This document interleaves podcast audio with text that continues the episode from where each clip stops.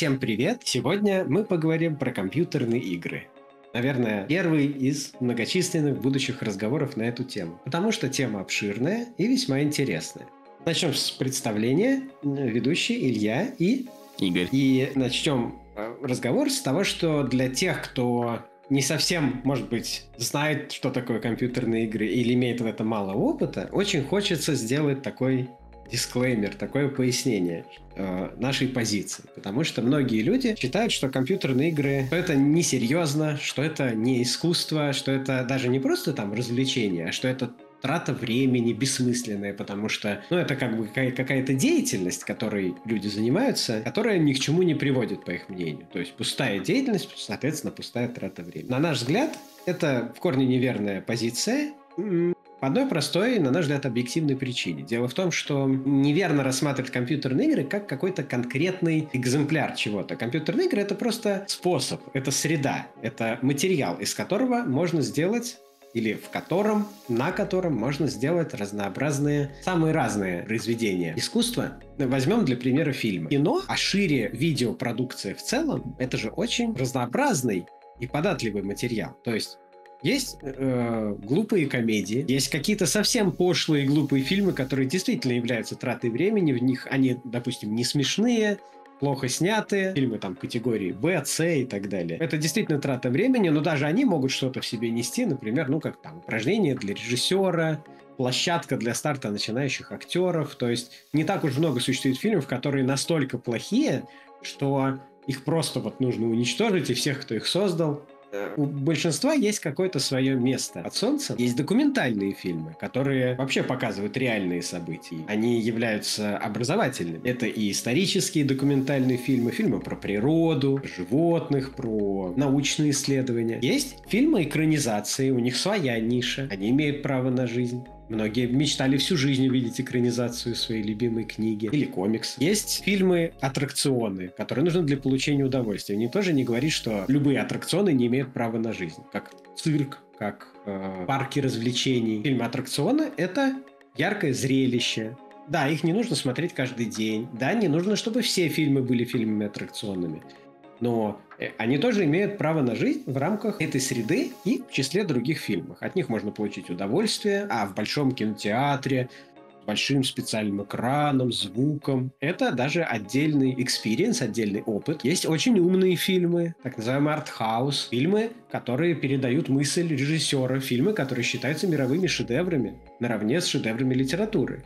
И они являются в какой-то степени шедеврами литературы, потому что там есть написанные диалоги, написанный сценарий, шедевральная актерская игра и так далее, и так далее. Поэтому никому, наверное, не придет в голову сказать, что любое кино — это пустая трата времени, это полное ничто, это какая-то пол полнейшая ерунда и так далее. Это просто неправда. Именно потому, что кино — это способ передать самые разные вещи. Передать свои мысли, передать, сказать актерскую игру, передать, экранизировать какую-то историю, передать какой-то опыт, пусть даже это веселый яркий аттракцион, заставить засмеяться, заставить заплакать, соответственно, передать эмоции, передать знания в случае образовательных фильмов. Так вот, с играми все то же самое. Да, есть документальные игры, есть игры, которые делают люди на собственном опыте про какие-то тяжелые болезни и так далее. Для многих людей это может показаться странно. То есть, как это? Игры. Потому что дело в том, что само слово «игра» несет в себе некий слишком развлекательный элемент, более того, более развлекательный, чем, наверное, кино. То есть игра. Ну,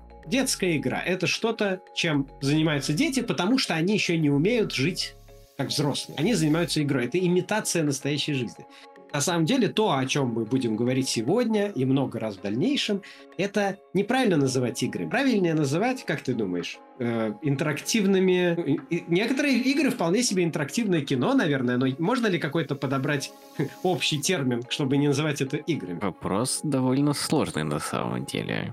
По сути, игры являются в большей степени интерактивным взаимодействием с некоторой моделью мира, с какой-то вселенной. Поэтому, если кино, кинопродукция подразумевает только визуальное восприятие, э, литература подразумевает текстовое восприятие, то игры — это как бы некоторый дополнительный слой, который подразумевает новый, дополнительный слой восприятия. Поэтому э, такого термина пока еще не существует.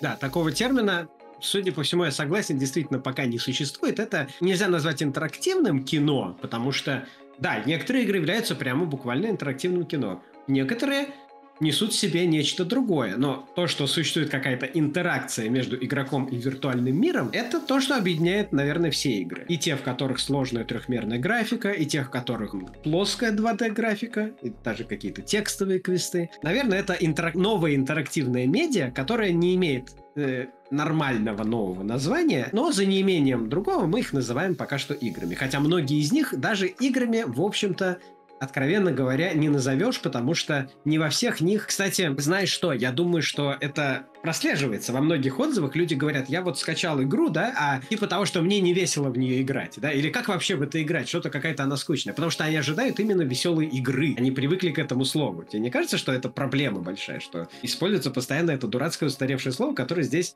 ну, устаревшее в этом ключе, для этого медиа, как ты считаешь? Ко многим играм, в принципе, слово «играть» очень странно применимо, особенно когда некоторые игры являются, например, симуляторами, как э, Microsoft Flight Simulator, это, по сути... На нем тренируются настоящие пилоты. Да, это именно инструмент в большей степени, чем игра. И как получается, настоящие пилоты сидят и играют. Вот дурачки, да? Но на самом деле нет, они, ну, они участвуют в симуляции. Они получают опыт с помощью виртуальной среды виртуального медиа, опыт реальной реальных каких-то вещей. И это не только симуляторы, потому что, ну, Какие-то вещи есть игры, например, про средневековье, скажем, Kingdom Come Deliverance, да, которые многие считают довольно реалистичной симуляцией средневековой Чехии, если я не ошибаюсь. В какой-то степени это тоже симулятор, потому что, да, там есть элементы игры, в кавычках, скажем так, есть ролевой отыгрыш и так далее, но в то же время это симулятор такой средневековой жизни. Это тоже симулятор чего-то реального, просто уже, уже не существующего. Но когда-то существовавшего и с какой-то степени воссозданного, достоверности. А есть игры-симуляторы, которые симулируют что-то несуществующее. Какие-то вымышленные далекие миры, другие планеты, что-то совсем виртуальное и так далее. Но это тоже своего рода... То есть игру можно назвать любую игру как какой-то степени симулятор. Но нет, не любую, я вот не прав. Потому что есть игры, которые действительно ближе к интерактивному кино, как, например, Last of Us. Но он одновременно он несет в себе элементы симулятора, вот этого заражения человечества э, грибами, да, а, и в то же время это интерактивное кино, потому что есть сюжет, есть мораль, есть актерская игра. То есть как можно говорить, что игры это какой-то там... И относить их в какую-то отдельную непонятную категорию, когда уже сейчас есть реальные актеры, которые играют в играх. Я имею в виду, играют... Видите, тут с этими словами вообще много проблем. Играют актерская игра у них. Они отыгрывают лицом. Существует система motion capture, которые снимают анимацию их лица, которую они реально отыгрывают, так же, как это делают в фильмах для нарисованных персонажей. Они играют голосом, они играют движением. Это самое настоящее кино с самыми настоящими движениями, даже лучше, чем в кино иногда, потому что в играх камера может там двигаться более свободно и так далее. И вот эти актеры, они там работают, это их серьезная работа, они работают точно так же, как в фильмах. А плюс к этому игрок еще может со всем этим взаимодействовать и получать отдельный опыт. То есть это как кино, только еще больше. Поэтому а, откровенно удивляет позиция многих людей, которые говорят, нет, вот кино это... Да, те люди, знаете, вот те люди, которые говорят, что все пустая трата времени, кино, книги, игры и так далее, ну, их можно пожалеть, их можно понять. Есть очень увлеченные своим каким-то специфическим делом люди. Им э, не очень хочется нарушать их позицию, сообщая им, что их дело по такой логике тоже является бесполезной тратой времени, чем бы оно ни было, скорее всего, в большинстве случаев. Но те люди, которые считают, что, например, вот кино это серьезное искусство, а игры нет, возможно, просто не играли последние лет 20 в игры. Потому что современные игры содержат внутри себя кино и многое чего еще. Я с тобой не соглашусь в одном моменте касательно симуляторов. Я как раз считаю, что симулятор, в принципе, может быть э, хорошим наименованием для этого, как мы определили, нового типа медиа, потому что в той или иной степени игры как раз-таки являются симуляцией некоторого мира, некоторой реальности. В отличие от кино и книги, где мир не симулируется, а просто изображается, игры этот мир как раз-таки симулируют. Поэтому правильнее сказать, что не игрок играет в игру, а ну, даже не зритель, а не, не потребитель, тут тоже нужен термин, допустим, игрок, он, соответственно, с этим симулятором взаимодействует. Вот это было бы правильно. Главное не употреблять слово игры, потому что, конечно, возникает недоумение, когда, например, есть игра, автор которой у него ребенок умер от рака. И он сделал игру, понимаете ли, который... Зачем он сделал игру? Но это то же самое, что он сделал бы фильм. Он хочет передать свои эмоции, он хочет помочь другим таким же, как он, он хочет объяснить, что он чувствует, как это все происходило и так далее, и так далее. Но язык не поворачивается сказать, иди поиграй в игру про то, как ребенок умер от рака. Это же ужасно.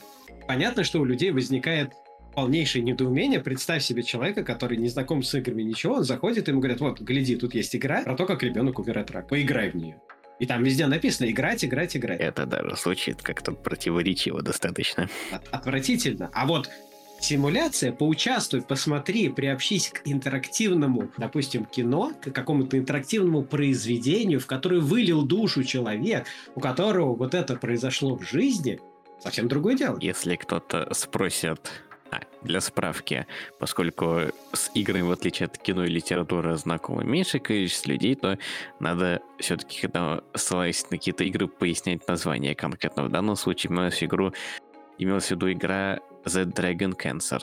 Вот. А если кто-то спросит, скажет, что ну какие еще новые термины, как можно придумать новые термины помимо кино, литературы, игры, то, например, в художественном сериале «Видеть» Си, э, повествующем о мире ослепших людей, э, эти ослепшие люди пользуются словом, известным словом «фил», но в значительно более широком смысле этого слова, потому что у них нету возможности «си», что-то, но возможности фил у них больше. Поэтому они это слово... Фил — это чувствовать. Поясню, что не ослепших людей, а они родились уже слепыми. А во вселенной Киберпанк 2077 есть новый тип медиа, который является, ну, по сути, фильмом, но с фильмом с полным погружением со всеми ощущениями, который называется этой вселенной Brain Dance. Танец мозга. Да. Кстати говоря, есть несколько игр, у них не особо запоминающиеся названия, там что-то про Dark и так далее, темное и мобильные, и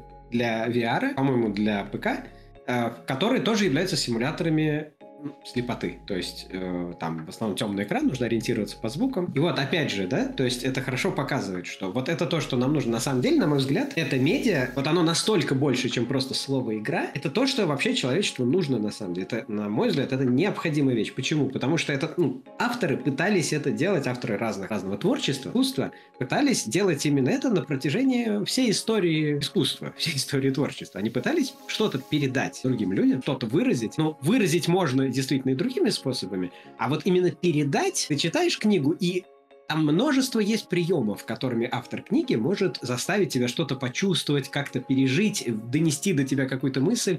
Кино делает это визуально, музыка с помощью звуков. А игра, во-первых, использует все это. В игре есть, ну, как и в кино, конечно, тоже. И музыка, и звуки, речь актеров, и актерская игра, и картинка, и, и, и, и написанный текст. Но также в игре есть вот это интерактивность, взаимодействие. И это, это просто новое, новый кирпичик, добавленный в эту вот глобальную стройку. То есть человечество пытается создавать виртуальные и не очень вещи, способы передавать свои мысли, эмоции, конструировать воображаемые миры и миры прошлого и всякие другие локации и сюжеты. Ну, много всего. То есть искусство, творчество — это такая необъятная вещь. Но вот это все пытается делать человечество и добавляет к этому новые кирпичики. Смогли делать движущиеся картины. Получилось кино, мультипликация, мультипликация. С мультипликацией, кстати, тоже похожие проблемы. То есть, ой, мультики это для детей. Нет, мультики это не для детей. Это иногда любые картины для детей. Картины Леонардо да Винчи, Рембранта и так далее, они все для детей получаются. Потому что это же картинки. Ну так а мультик, мультипликация — это движущиеся картинки. Их можно нарисовать как детскими, как и рисунки могут быть детскими, так и серьезными взрослыми. Существует мультипликация, за которую получают престижные награды, Оскаров и другие, которая очень серьезное, взрослое, экранизирует серьезное взрослое произведение. Опять же, точно так же, как и игры. Так что, на мой взгляд, вот эта интеракция в играх — это просто новый кирпичик, который раньше был невозможен. Ну, конечно, были игры и были геймплеи, но именно такие игры, вот компьютерные игры, видеоигры. Это, видео, обратите внимание, видеоигры. То есть это кино с интеракцией. Это новая ступень развития искусства, которая имеет вот эту новую фишку, эту новую способность. А дальше, возможно, например, э, когда появится, если, не знаем, но допустим, что вполне могут появиться некие устройства, позволяющие дешево и доступно передавать запахи, да, и появятся новые произведения уже с запахами. То есть кино, оно ведь тоже станет в какой-то степени интерактивным. Уже сейчас хотят добавлять возможность с помощью нейросетей и всего такого менять там лица актеров, выбирать, кто кого играет и всякие прочие такие вещи.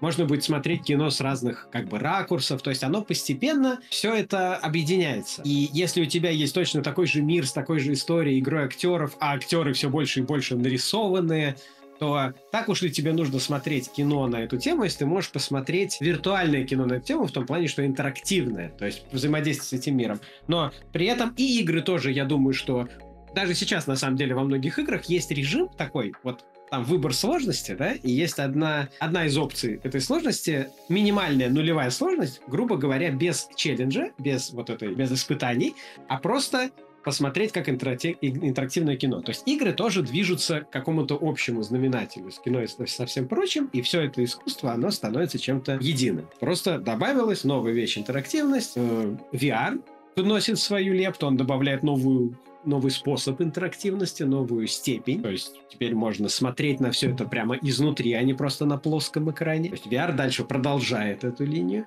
И это все довольно серьезно, если считать искусство серьезно в принципе. То есть я не могу спорить с людьми, которые говорят, что искусство как таковое не нужно, потому что, ну вот там люди, животные и все прочее, а искусство это так, чтобы привлекать самок, я не знаю. Ну, есть такие люди, Дарвин им судья. У игр, в отличие от мультфильмов, от мультипликации, как мне кажется, есть одна проблема, в плане пути их развития, то, что мультфильмы, они появлялись как анимации и дальше развивались, не меняя своей сути, к ним не добавлялось каких-то новых отдельных смыслов. А игры стали тем, что можно считать непосредственно новой ступени эволюции культуры искусства, не сразу все такие изначальные игры, э, появившиеся на ранних компьютерах, они были именно что буквально играми, как Супер Братья Марио и Соник. Ну, так же, как кино сначала не было искусством, а было просто технической демкой, такой попыткой показать, что можно сделать движущиеся картинки, там, прибытие поезда. Ну, это нельзя назвать искусством. Это, но можно назвать аттракцион. Для людей того времени это был аттракцион, как цирк. Типа того, что, смотрите, вот мы повесили простыню, а вот на, прямо на этой простыне у нас движущийся поезд. На мой взгляд, это очень похоже. То есть используется более ранний медиум, более ранняя технология, такая как аттракцион. То есть на этой же простыне до этого, перед этой простыней был какой-нибудь жонглер, который жонглировал, вот тоже аттракцион. А тут у нас дополнение к жонглеру, вот у нас движущийся поезд.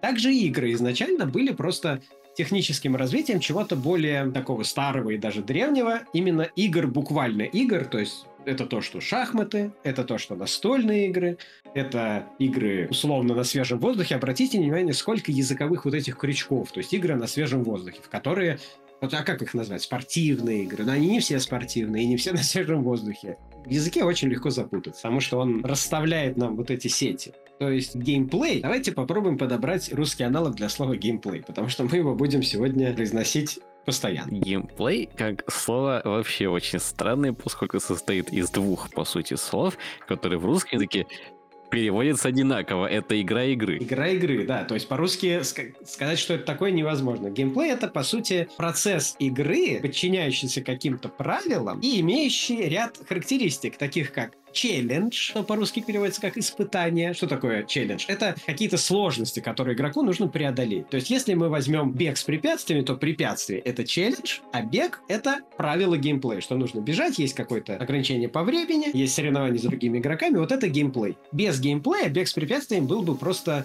ну, я не знаю, ходьбой, обхождением этих препятствий. Но геймплей не обязательно подразумевает какую-то какой-то такой уровень сложности, что сложные очень препятствия. Как мы уже сказали, бывает интерактивное кино, в котором геймплея особо и нет, но все равно можно что-то назвать геймплеем, потому что для этого есть специальный такой термин, который называется симуляторы ходьбы. Симуляторы ходьбы — это игры, где как бы нет геймплея. То есть идея в том, что игрок опять же, да, потребитель такого типа контента, он ходит, контент хороший, ходит по какому-то виртуальному пространству и воспринимает, что-то ему показывают. Какой-то сюжет, какую-то историю, какие-то предметы, красивые декорации, что-то еще.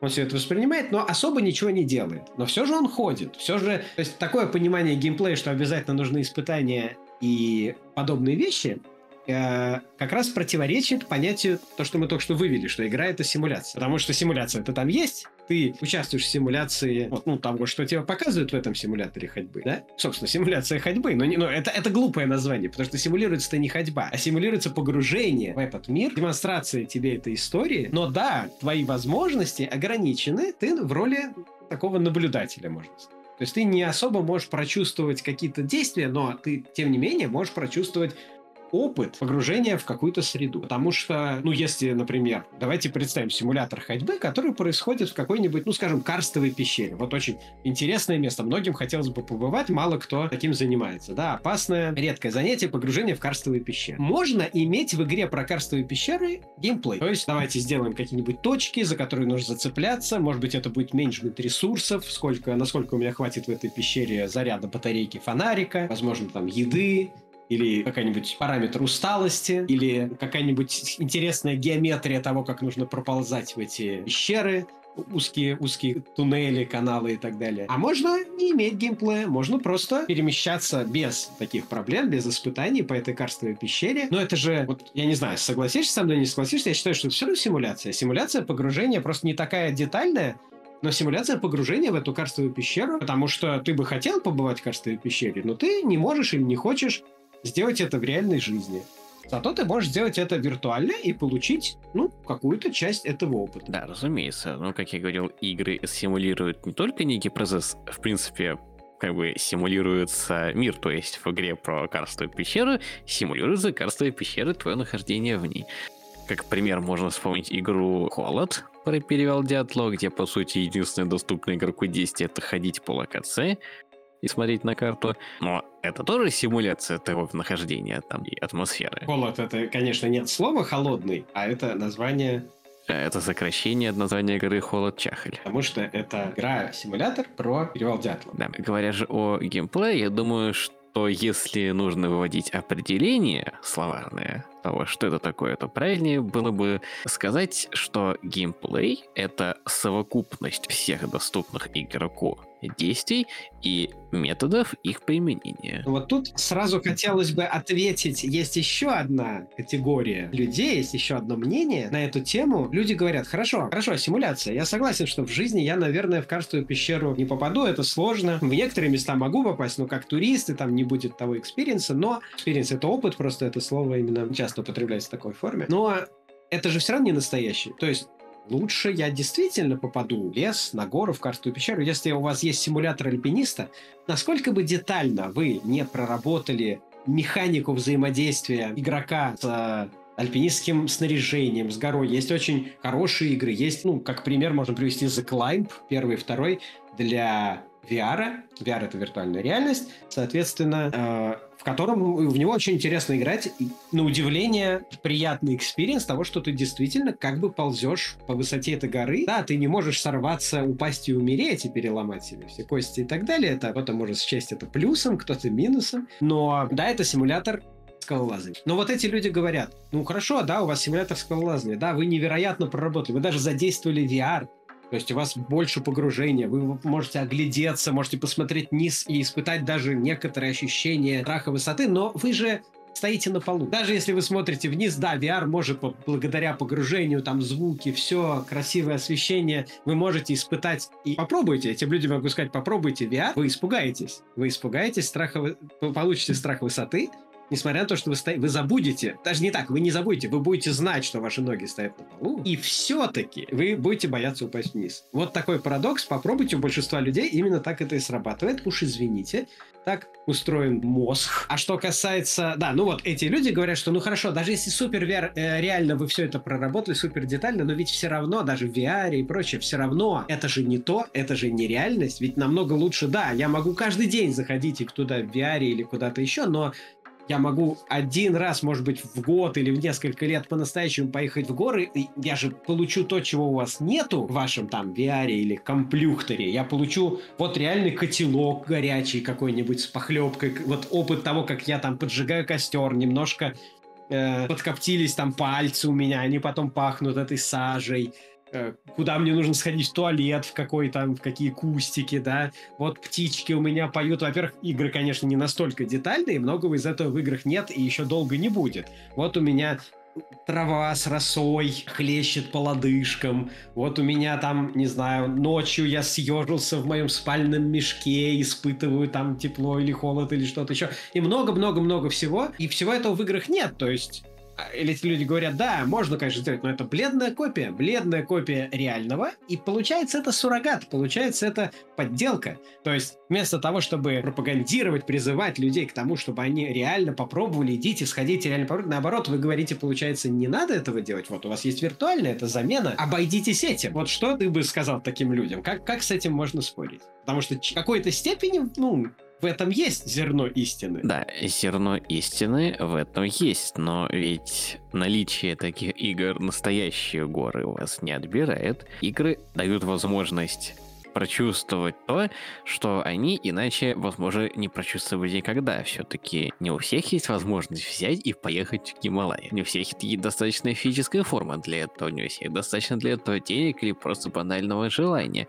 Но просто узнать, что это такое, хоть в какой-то степени хочется, да и плюс не всем хочется узнавать все особенности, ведь непосредственное пребывание на месте, помимо того, что требует большого количества времени, чтобы поехать туда, побыть там, вернуться, э, несет с собой не только плюсы experience а, но и минусы специфики пребывания в таких местах. Некоторые хотят просто получить именно выделенную единицу конкретного experience а, не всю сумму всего опыта того, что нужно получить от такого похода, а просто experience конкретно пребывания в такой локации или конкретно ползания по склону Эвереста. Не более и не менее. Либо человек, может быть, не уверен, захочется ли ему в принципе, и с помощью такого виртуального experience а он может попробовать узнать, насколько ему это будет интересно. Ну и потом игры ведь не ставят себе целью полностью все симулировать на 100%. Естественно, оно все больше и больше становится более детальным, ближе к реальности и так далее, но оно, конечно, не будет на 100%. Хотя бы потому, что обычно у вас, ну, зачастую у вас, э, вас сопровождает кто-то, вы с кем-то вместе, у вас есть еще человеческое взаимодействие. И в играх вы можете во многие игры играть с кем-то, и в принципе, иметь то же самое взаимодействие там, но, конечно, не такое, не физическое. Опять же, это тоже будет со временем развиваться, улучшаться, углубляться, но вряд ли оно в ближайшее время приблизится к реальности достаточно, чтобы можно было сказать, что это полностью заменимо. Но, как правильно сказал Игорь, никто не говорит, что не нужно испытывать какие-то реальные вещи. Так а те вещи, которые могут люди в обычной жизни легко взять и испытать, они чаще всего и не, и не симулируются, они не присутствуют в играх. То есть просто пойти там в городской парк вам никто в играх и не предлагает. А вот заниматься скалолазанием, вот я привел пример какие-то пещеры, что-то еще. Или тем более, ну, кому нравится военная реконструкция военными действиями, извините, уж точно лучше иметь военные действия в игре. Или любые похожие. Более того, это по статистике, в общем-то, часто, ну, это является сублимацией агрессии, сублимацией желаний там пострелять или сделать что-то еще. Поэтому в этом смысле всякие стрелялки и все прочее, они помогают уменьшить количество этого в реальной жизни. Можно спорить, насколько некоторые говорят, что это наоборот усиливает, делает как бы особенно у подростков, что они начинают думать, что это слишком легко взять, пострелять, что у этого нет последствий.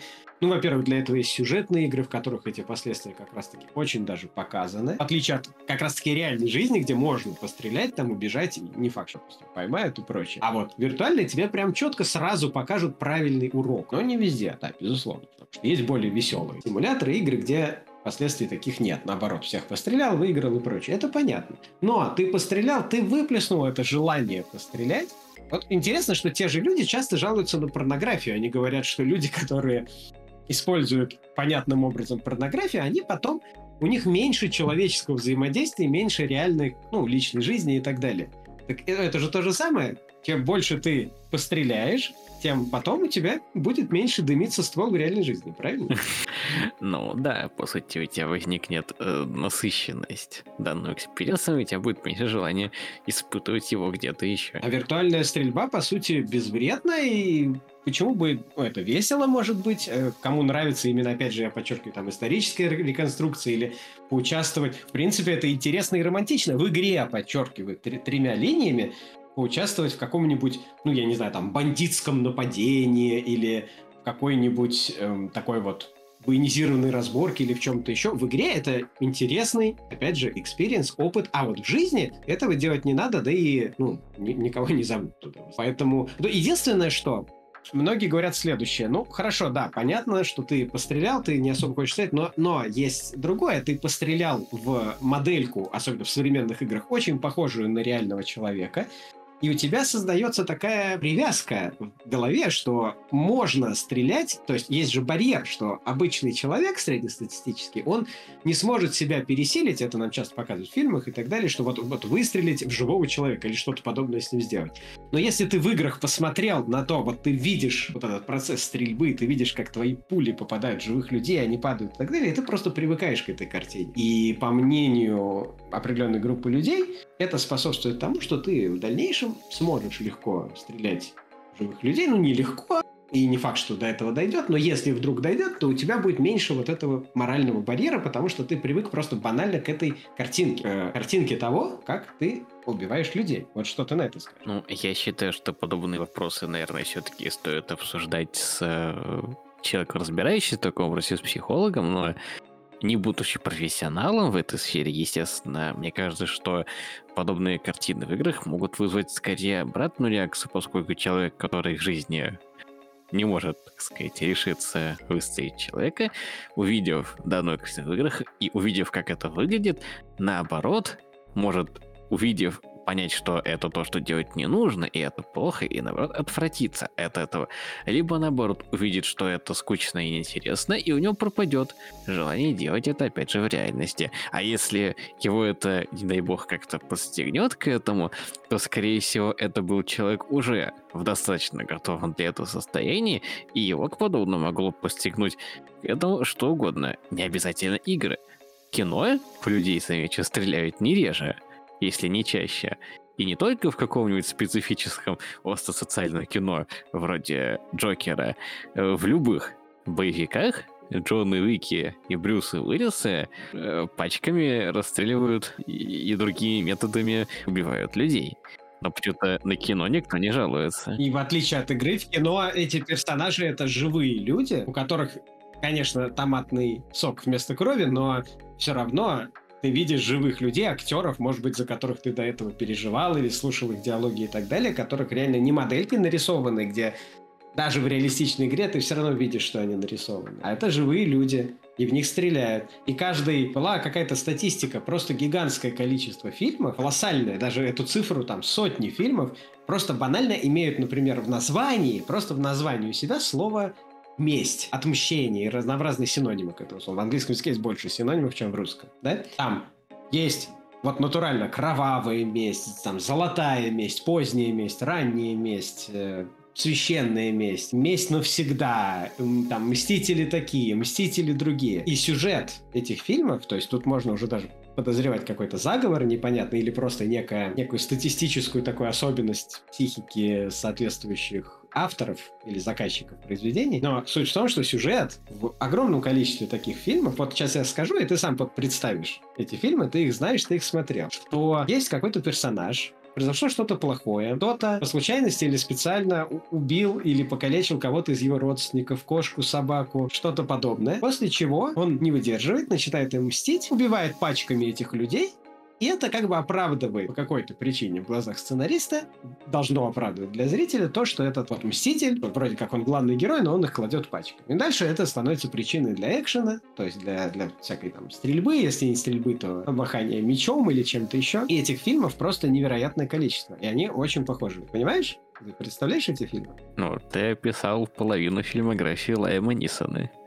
Ну, например, и не только не только каждого второго экшен-актера, каждого первого просто бери экшен-актера, у него в фильмографии будет фильм со словом «месть» в названии, с огнестрельным оружием. И что интересно, даже в Америке вот эти партии, которые призывают к тому, что запретить там, построение оружия и так далее, они потом они не призывают к тому, чтобы запретить это в фильмах. Что удивительно. То есть все, что угодно, там, про сексуальные ориентации, про цвет кожи, про все, что угодно, но оружие в фильмах почему-то никто не трогает. Удивительная картина. И потом они удивляются, почему у нас школьник пришел школу и расстрелял всех из винтов. Почему у нас, ну и таких историй, да, десятки и сотни, и тысячи.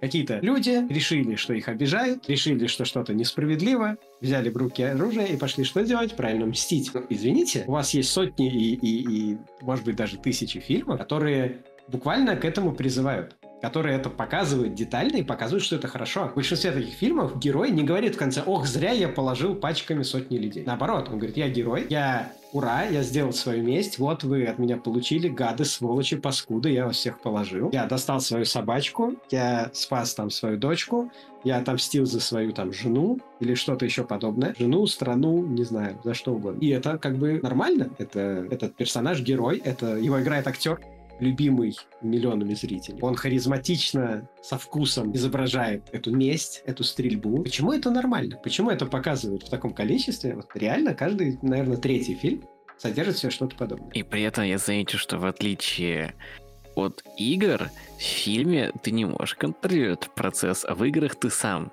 являешься персонажем, который может совершать подобные действия, и в какой-то степени у тебя есть выбор, делать это или нет. Ты можешь прочувствовать это на себе и понять плохо, насколько это плохо может быть. А в фильмах ты просто смотришь на то, как персонаж за которым ты собираешь, неотвратимо движется к этому, и ты не можешь сказать ему «остановись, не стреляй». Он будет стрелять. Ты не можешь не нажимать на курок геймпада. Можно сказать, в игре ты тоже не можешь не нажимать, потому что геймплей и все прочее, но игр с подобным сюжетом и с подобным подходом исчезающе мало. Я, откровенно говоря, даже не могу ни одной вспомнить. Есть элементы подобного сюжета в разных играх, но вот целиком такой игры, и типа игра про месть и так далее, я даже не припомню. Целиком, подчеркиваю. Потому что да, можно вспомнить разные примеры подобных историй, встречающихся внутри сюжетов игр, внутри каких-то квестов, внутри каких-то побочных ответвлений истории. Но целиком большинство игр со стрельбой, это либо военный симулятор, где ты совершаешь не месть, а ты участвуешь зачастую в каких-то исторических или псевдоисторических, альтернативной истории, там, будущее и так далее, боевых действиях, или около боевых, так или иначе. То есть тебе там даже не так критически важен сюжет, он либо это просто исторический сюжет, либо это какой-то сюжет привязанный к историческому, либо это сюжет там для галочки или что-то еще, ты именно участвуешь в симуляции боевых действий. Это, в общем-то, довольно интересно. Да, это может быть, если реалистично сделано, тяжело. Тяжело и в плане геймплея, тяжело воспринимать всю войну. Вы вообще видели современные военные игры? Да после них плакать хочется. Они действительно хорошо сделаны в плане того, что там показаны трагедии, показано все как надо, все как в вашем этом. Ну, вы знаете, всякие списки Шиндлера, спасти рядового Райана и все такое. Современные игры про войны, кстати, и про вымышленные тоже прекрасно показывают все эти особенности. Некоторые даже слишком хорошо. И еще есть категория игр со стрельбой, где, да, это веселая стрельба, часто в онлайне с другими игроками, но ты же там не занимаешься местью. Там у тебя эта стрельба, я бы сказал, что это ближе не к реальной какой-то стрельбе, а вот знаешь, к... Как это называется? Когда стреляют такими шариками с краской. Пейнтбол. Вот, это же как пейнтбол. То есть это просто инструмент похожий на пистолет, просто потому что, ну, он стреляет. Ну, а чем стрелять? Из ладошки, что? То есть, да, он стреляет из такой трубочки, похожей на пистолет. Да, эту трубочку прикольно оформить как какое-то оружие. Может быть, вся игра как какой-нибудь Counter-Strike оформлена какой-то военизированной, милитаризованной или какой-то еще тематикой, но это просто можно назвать спортивным симулятором. Есть же спортивная стрельба. Вот это спортивная стрельба. Люди люди стреляют там друг друга, как бы страшно это не звучало, не потому что они совершают какую-то месть ради там чего-то, а они просто стреляют друг друга, но считай цветными шариками. Да, в игре может быть нарисовано что это пули, но по сути это спортивная стрельба, потому что это развлечение, это командный, командный спорт, это тренировка, тренировка командной работы, между прочим. Э, то есть как собрать, вот сладить эту команду, кто какую роль выполняет, кто какую позицию занимает и так далее, и так далее. Ну, можно еще сказать, что есть третье, не то и не другое, не являющееся полноценным серьезным военным симулятором, не являющийся веселой онлайн спортивной дисциплиной, а есть игры типа Half-Life, типа Bioshock, такие экшены, где есть действительно стрельба в той или иной форме, есть даже пистолеты, и там может быть сюжет про месть и про все что угодно, но зачастую все-таки он не такой, как вот в тех фильмах, которые мы показали. Все-таки да, сюжеты там, в общем, посложнее.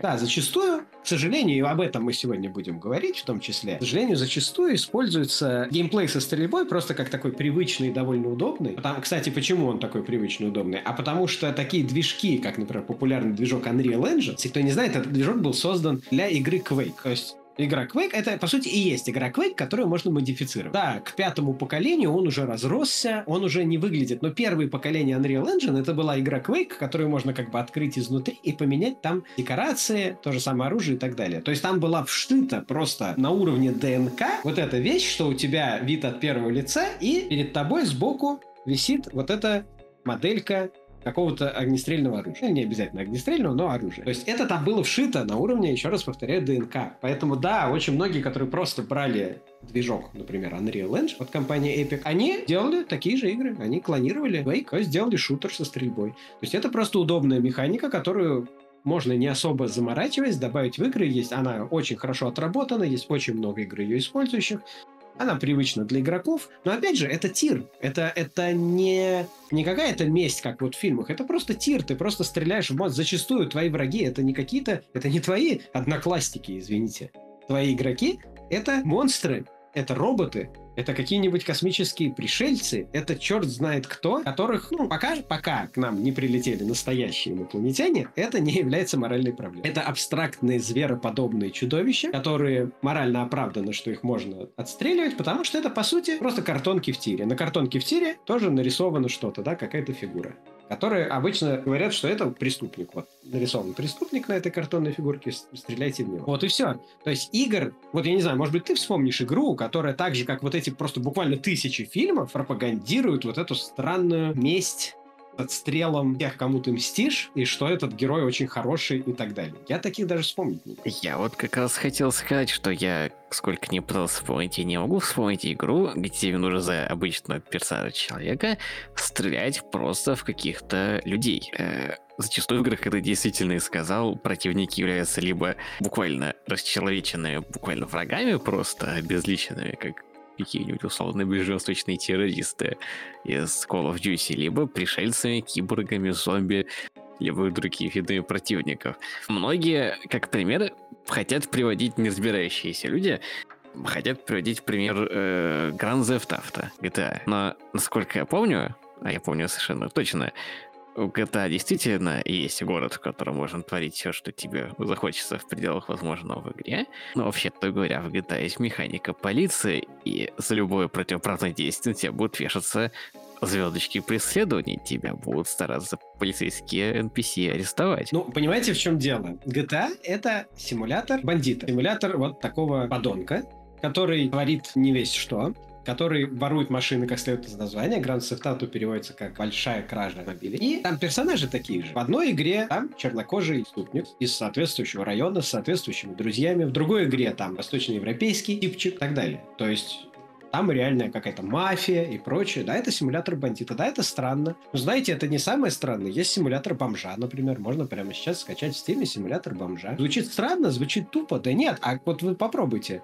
Как представьте, да? То есть быть бомжом. А зачем мне такой experience? А почему нет? Это тоже experience. Но никто не хочет попробовать быть бомжом в жизни, а в игре можно. Также здесь симулятор бандита. Но это весело, это развлечение, опять же, это тир. Это потом там не совершенно, как правильно заметил Игорь, там совершенно не, не поощряется стрелять в мирных жителей, что-то еще. И с механикой полиции это не так-то и просто сделать. Соответственно, да, можно взять, пойти в полный разнос, своровать все машины, расстрелять всех мирных жителей, ничем хорошим это не закончится. Но поскольку ты играешь за бандита, и тебе нужно действовать как бандит в игре, то да. Является ли это ролевой моделью? Так никто не говорит, что это хороший персонаж. А Почему никто не удивляется, что в фильмах зачастую персонажи являются негативными, особенно в более умных фильмах, не в таких попкорновых блокбастерах, а в умных фильмах зачастую персонажи являются негативными. Есть такие фильмы, где все персонажи негативные. И, кстати, именно такие фильмы часто считаются очень взрослыми и серьезными. Да? То есть Никто не удивляется, что главный герой не может не быть образцом для подражания. А в играх почему-то это удивительно. Да, главные герои серии игр GTA, отморозки, не нужно делать, как они. Именно для этого они и существуют, чтобы показать, как делать не нужно. Но при этом я замечу, что по к минимум сюжетной части Grand Theft Auto 5, которая, кстати, перевел бы как Великий Автоугон, чтобы сокращалось ВАУ, все-таки пусть главный герой действительно, как ты говоришь, подонки отморозки бандиты. Подчеркнем, что Великий это неправильный перевод, это большой автоугон, легко, но чтобы прикольное сокращение ну, баллов Великий не в значении великий, как великий император, великий в смысле размеров и масштабов. Вот, несмотря на то, что персонажи, как ты сам сказал, э, бандиты и подонки отморозки, в основном они по сюжету взаимодействуют и противодействуют в пределах своих банд. То есть, да, не бывает такого, что они прям намеренно да, естественно, они грабят магазины, атакуют какие-нибудь крупные корпорации, но, естественно, это показано как плохие действия, а вот прямо с оружием друг на друга они перестают только между бандитами. Это не бывает такое, что просто вышли вы из задания, выйди на улицу и расстреляй э, столько-то граждан, пока еще не вернулся. Нет, такого не бывает в таких играх, даже в Grand Theft Auto. Для сравнения возьмем фильм «Бэтмен» 2022 года выхода, где главный герой, супергерой Бэтмен, по ходу сюжета извините за спойлеры, устраивает в процессе погони катастрофическую аварию на автошоссе, которая наверняка повлекла бы просто десятки гарантированных жертв и бесчисленное количество травм и потери имущества и прочего, и выясняет, что он по тупости сделал это зря, ему это даже ничего не дало. Ему за это ничего не было. Он просто уехал оттуда и все. Удивительное дело. А в большинстве других игр есть такая вещь, которая называется ролевой отыгрыш. То есть, что это значит? Это значит, что игрок может выбрать действие своего персонажа. И, в частности, зачастую как раз-таки этот выбор и подразумевает, например, использовать насилие или не использовать. То есть, например, использовать убеждение, очаровать кого-то, может быть, подкупить, какой-то хитростью убедить и так далее. Более того, во многих играх есть еще и шкала, можно назвать ее шкала морали, то есть которая показывает нас, какую сторону склоняется твой персонаж в результате решений, которые ты принял. И если ты выбираешь насилие, то эта шкала склоняется в красную, плохую сторону. Да, это не во всех играх есть, но во многих есть еще и такое. Попробуйте найти такой фильм. Соответственно, получается, что, по сути, игр, которые делают так, как кино, пропагандируют вот это насилие и так далее, их исчезающе мало. Потому что есть целый ряд вот этих фильтров, это воронка, которую нужно пройти. То есть есть игры, которые просто являются веселым тиром, спортивной, по сути, дисциплиной. Некоторые буквально, есть же киберспорт, это спорт в спорте же никто не говорит, что вот насилие, нужно пинать бедный мячик, ему больно и нехорошо. Есть игры с сюжетом, которые объясняют, что это плохо и показывают последствия. Есть игры-симуляторы, которые, да, симулируют что-то нехорошее, но ты изначально понимаешь, что ты собираешься участвовать в симуляции чего-то нехорошего, потому что буквально есть название, это буквально синопсис этого произведения, его суть. И есть игры с ролевым отыгрышем, которых ты можешь сам выбрать, в отличие от фильмов. Получается, вот из всего этого, если все это отфильтровать, может быть, из всех тысяч вышедших на данный момент игр, может быть, одна-две действительно оказывают, что насилие это хорошо или что-то подобное, и каким-то образом пропагандируют и при этом они еще должны это делать не для эпатажа, не для какого-то шокирующего смысла, а действительно вот с желанием все это пропагандировать. Честно говоря, таких игр мы даже и не вспомним. Вот их буквально из тысяч вышедших игр таких, может быть, есть парочка. И то не факт, потому что мы просто не знаем. То есть попробуй еще их специально найти. Ну, наверное, специально обученные люди модели чиновник, они умеют это делать. Они умеют найти в огромной горе хорошего и не очень что-то очень плохое и траполировать это на всю эту гору. Дополнительно хочется, завершая эту мысль, сказать таким людям, которые э, любят обвинять игры во всех смертных буквально грехах. Разве совершенно свободный доступ многих людей, в том числе людям, которые точно нельзя к оружию, тем более к огнестрельному оружию, провоцирует и поощряет на подобные противоправные действия не больше, чем игры? Нет, не знаю.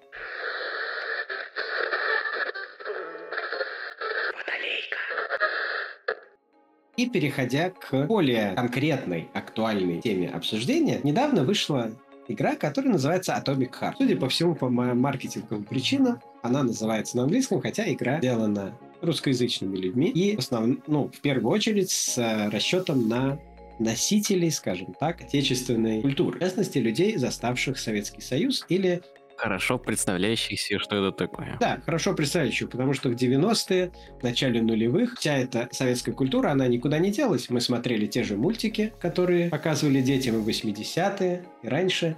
Ну, плюс-минус те же, какие-то новые появились. Те же фильмы мы смотрели, например, я в детстве смотрел черно-белые фильмы, а многие современные дети вообще могут не представлять, что фильмы бывают черно-белые, для них это какой-то такое ретро, настолько древнее что-то, да? А вот в моем детстве черно-белые фильмы, это не было что-то прям совсем обычное, но была куча советских фильмов, которые показывали и по телевизору, и везде они были они были на кассетах или еще где-то, они были черно-белые. Соответственно, игра Atomic Heart, что переводится как «Атомное сердце», рассчитана на вот таких людей, ну и на всех остальных тоже, но в первую очередь на них.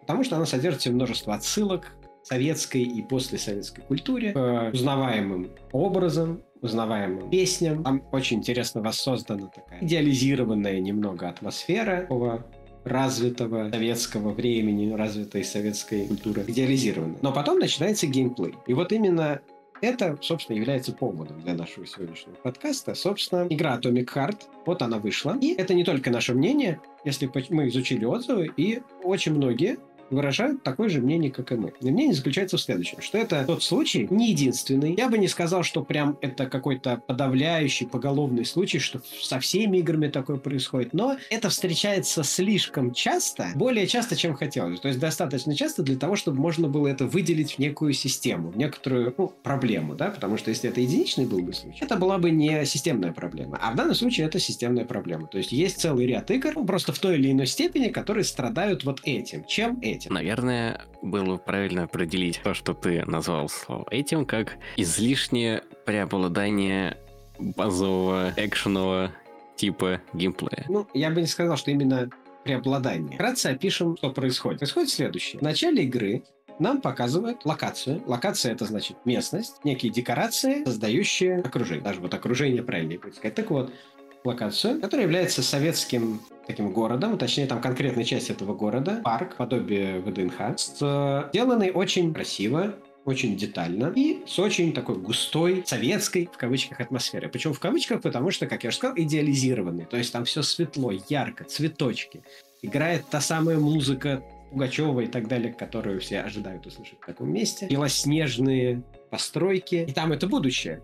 Точнее, как будущее. Альтернативная история, в которой были совершены некоторые изобретения. В частности, там изобрели э, полимеры. Так авторы игры назвали МакГаффин. И, соответственно, благодаря этому произошел технологический скачок, появились роботы, появился искусственный интеллект и даже какая-то такая некоторая сеть, объединяющая разумы, и так далее, и так далее. И все это там показано, то есть вот эти роботы, они там продают то самое мороженое, они стоят у этих павильонов, зазывают туда, делают какие-то представления. Естественно, там есть и люди. Это не значит, что это населено роботами. Это значит, что просто там это есть. И это еще больше даже подчеркивает такой советский футуризм. Советский ретро-футуризм, назовем это так. Очень красиво, очень атмосферно. Хочется исследовать этот город, хочется там пожить, то есть хочется симулятор этого города, этого, ну не города, а в принципе этого вымышленного времени, симулятор этой атмосферы. Но после получасовой заставки все резко меняется. По сюжету роботы взбунтовались. Мы сейчас не будем касаться там разнообразных спойлеров и всего прочего. По сюжету роботы взбунтовались, происходит такой своего рода местный апокалипсис, если можно так сказать. То есть все разрушено, главный герой попадает куда-то под землю, и там он бесконечно ходит по каким-то коридорам, а потом он попадает в течение игры в другие локации, но вот с этого начинается, это то, собственно, во что погружается игрок.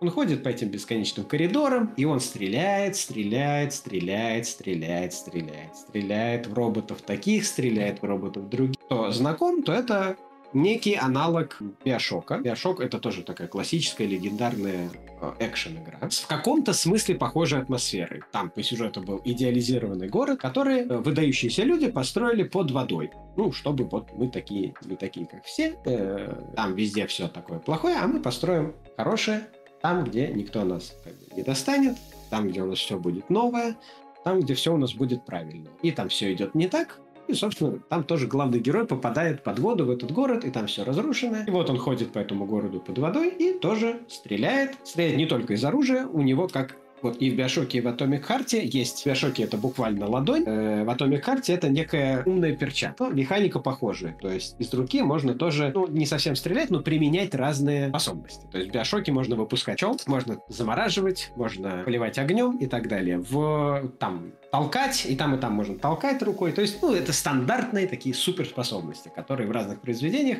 разным способом оправдывают. Потому что в играх это очень удобно. Игроку весело и интересно получать новые способности, прокачивать их, то есть улучшать, и по-разному использовать. Это разнообразит геймплей и дает игроку мотивацию продолжать играть, чтобы узнать, что там еще нового у него будет в этой ладошке, перчатке и так далее. В других играх прокачивается само оружие, как в игре Control, например, и во многих других. Ну а во всех прочих играх прокачивается все подряд. И сам персонаж, и его предметы, инвентарь, оружие. И даже во многих современных играх можно прокачивать жилище, как, например, в игре Fallout 4. Далеко не только в ней, конечно. Так вот, Происходит примерно то же, что в игре Bioshock, но вот в чем загвоздка. В игре Bioshock не было такой заставки. В игре Bioshock не показывали этот город в период его расцвета. В игре Bioshock, я сейчас говорю про Bioshock 1, самая классическая, такая вот как бы отдельная первая часть игры. Дальше уже были разные продолжения, Bioshock 2, Bioshock Infinite, но мы говорим про первую часть.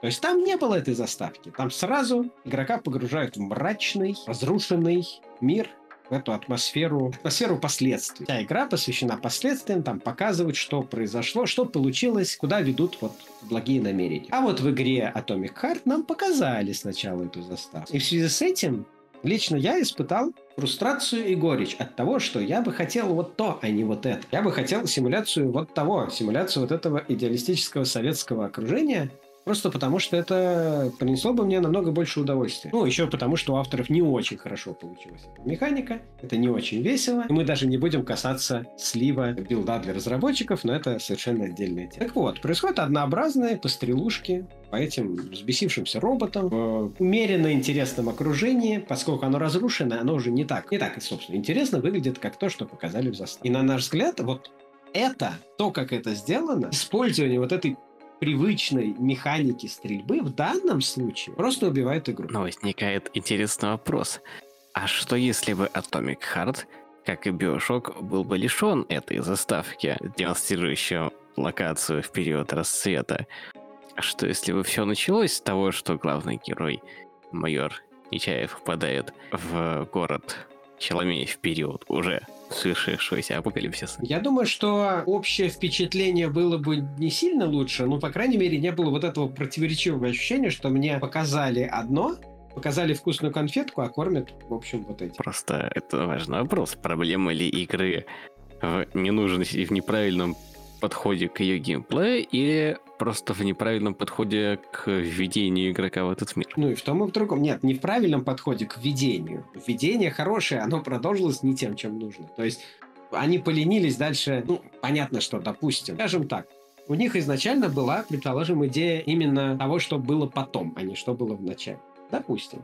Потом они придумали, что хорошо, мы еще покажем в начале заставку, чтобы объяснить, как все это произошло. Но тем самым они показали нам, что могло бы быть и чего не случилось. Но стоило ли вообще не показывать то, что было я не согласен, потому что, ну как, да, тогда бы это бы не смущало, но и игра тогда представляла бы намного меньше. Я не думаю, что это лично их проблема, что разработчики все сделали неправильно именно они лично. Я думаю, что они последовали за трендом. Они сделали как все.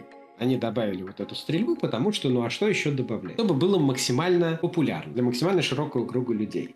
И вот тут лично у меня с этим проблема. С какого перепуга максимально широкий круг людей означает любителей ну вот такого, любителей стрельбы и так далее, с каких пор это максимально широкий круг людей. На мой взгляд, всякие шутеры, вот те, которые мы до этого перечисляли, военные и все прочее, они, безусловно, имеют право на жизнь. Но они должны находиться в какой-то такой категории. Вот знаете, есть вообще, если открыть категорию симуляторы в любом э, списке перечня игр, то там много чего. Там есть симуляторы строительной техники, симулятор ремонта компьютеров, симулятор снегоуборщика, симулятор мусороуборщика, симулятор э, таких машин, других машин, симулятор биатлона, симулятор хоккея и так далее, и так далее, и так далее. И понятно, что симулятор снегоуборщика — это игра для довольно узкой аудитории. То есть вот для людей, которым нравится снегоуборщик. Им хочется попробовать убирать снег на снегоуборочной машине.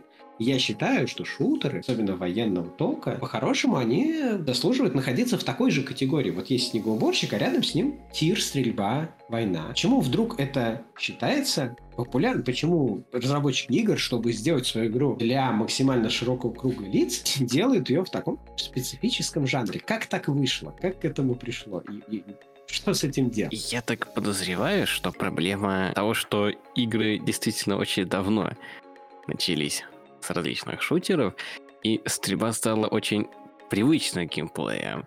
Плюс стрельба как геймплей это понятная людям механика, то есть не нужно в таких играх людям сложно объяснять, как именно тебе нужно действовать. Вот тебе пушка, вот тебе враги, полный вперед. Одновременно и разработчикам просто в, определенной степени не нужно изобретать что-то уникальное, можно пользоваться многими известными наработками, как известно из тех же отзывов из того, что мы уже говорили, геймплей Atomic Heart, по сути, является в, во многом компиляцией геймплея других известных игр. И Bioshock, и Half-Life, и, в принципе, любых шутеров на тему, что называется. Не всегда хороший, само собой, иногда, да, иногда не очень. Но что интересно, если стараться делать на максимально широкую аудиторию, то, возможно, именно нужно понимать, какая должна аудитория. Если это максимально широкая аудитория из уже людей-геймеров, то, возможно, шутер действительно будет апеллировать во многом к наибольшему числу игроков, поскольку условно более специфические жанры с большим уклоном в тот или иное например, даже у интересных игр, как, например, у игр Quantic Dream, Detroit Become Human, к примеру, который тоже был достаточно большим хитом в свое время, всего чуть больше специфики геймплея, ну, он был, по сути, интерактивное кино, чуть-чуть расширенным. А, не всем людям только могло понравиться. А стрельба — это такой базовый э, геймплей, вроде как, как считается, который в среднем э, будет нравиться всем, или если не нравится, то не будет восприниматься как что-то отталкивающее. Это просто такой вот банальное базовое стандартное дополнение к ходьбе. Но при этом я отмечу, что если бы нужно было апеллировать к еще более широкой туре, чем просто геймеры, то, естественно, это подошло бы хуже, поскольку для тех, кто в игры никогда не играл, шутеры и сложность, а шутер зачастую подразумевает высокую достаточно сложность, уже будет это отталкивающим фактором. И что интересно, на моей памяти первый, как мне кажется, хотя далеко не факт, что так, игрой, которая действительно стала популярной и зацепила многих, кто не играл никогда в игры, была игра Firewatch, которая, по сути, была уже упомянута симулятором ходьбы. Там был интересный, очень глубокий сюжет, очень красивая локация, и там не было какого-то сложного геймплея, там не было стрельбы, там не было э, симуляции. И в эту игру, как бы мне известны точные примеры жизни, играли даже те, кто до этого вообще в жизни никогда ни во что не играл, не покупал ни Xbox, ни PlayStation, не зарегистрировался в Steam и так далее. Но вот узнали про эту игру, заинтересовались. Вот я поэтому и задаюсь таким вопросом. Логично предположить, что для того, чтобы ваша игра была доступна именно максимально широкому кругу лиц, то есть, ну, для примера, есть киностудии, такие как Disney. И они, когда выпускают свою продукцию, они как раз заявляют, вот у нас кинопродукция для широкого круга лиц. Что это значит? Скорее всего, это значит, что там будет рейтинг типа PG-13. То есть рейтинг фильмов для, ну, почти для детей. Без ругани, без насилия, без крови, без обнаженки, без употребления веществ. Что-то в таком духе. Для максимально широкой аудитории. Потому что фильм без, например, того же самого насилия может посмотреть и взрослый человек, и ребенок, и подросток. А вот а в противоположном случае уже не все. Почему с играми не так? Учитывая, что если раньше в игры играла ограниченная аудитория, не у всех были для этого устройства еще до компьютеров, консоли и так далее, то сейчас в игры, тем более на мобильных устройствах, на, возможно, семейной консоли, могут играть дети уже там, я не знаю, с 3-4 лет. Насколько мне известно, игры тоже стараются придерживаться более-менее широких рейтингов. Конкретно Atomic Heart это не касается, но с этим, то есть если в играх даже есть какая-то элементы жестокости, то зачастую и на таких играх нацеленных на достаточно широкую аудиторию разработчики стараются э, эту жестокость сделать ну, в какой-то степени завуалированной, не слишком жестокой, жестокостью. При этом надо все-таки отметить, что хоть Firewatch действительно неплохо э, заинтересовывал людей, никогда не игравших в какие-либо игры, но прямо какой-то супер популярной, в принципе, она не стала. Именно из-за своей специфики. То есть, казалось бы, игра, в которой нет какого-то специфического геймплея, но при этом специфику она все-таки имеет. И вот это та ситуация, в которой мы находимся, что все-таки отсутствие геймплея, минимальный геймплей является больше спецификой, чем некий стандартный геймплей. И уж так сложилось, что условные побегушки по локациям с оружием против врагов является наиболее стандартным и базовым видом геймплея, который в среднем можно себе представить. Поэтому если посмотреть условно говоря, на то, что сейчас находится в Xbox Game Pass или на среднюю библиотеку PlayStation.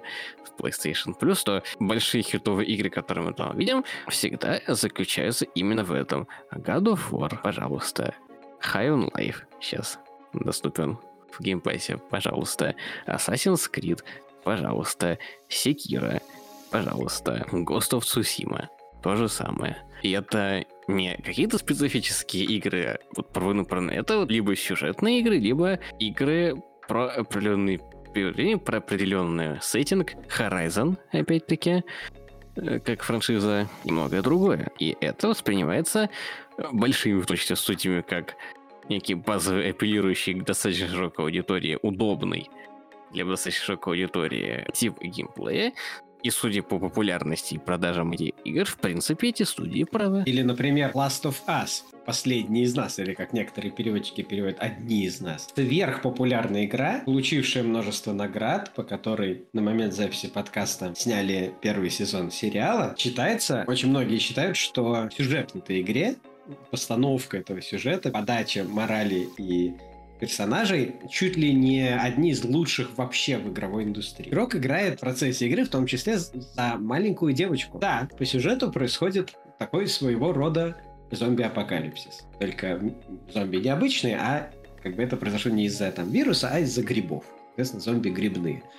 Но Действие происходит во время апокалипсиса, но все-таки у вас есть глубокий сюжет, глубокая мораль, все такое прочее. Игрок играет в том числе за маленькую девочку. Казалось бы. И тем не менее, конечно, нельзя назвать эту игру шутером, но это экшен, в котором есть оружие, в котором есть стрельба. Мне кажется, что вот подобный пример это даже как-то, ну это перебор. Ну вы играете за маленькую девочку. Можно хотя бы в эту игру не вставлять стрельбу. Есть еще один важный аспект, на который надо брать внимание по играм, да, мы видим, что действительно многие, большинство популярных широко разошедшихся большими тиражами современных, в том числе игр от крупных студий, э, так называемые AAA игры высокого класса, они обладают неким таким вот стандартным геймплеем. Но что будет, если мы посмотрим на фильмы? Особенно если посмотрим для показательности на список самых кассовых фильмов, которые собирают по миру миллиарды долларов, то есть на которые ходит очень большое число людей. То есть максимально широкий аудитории. Что мы там видим?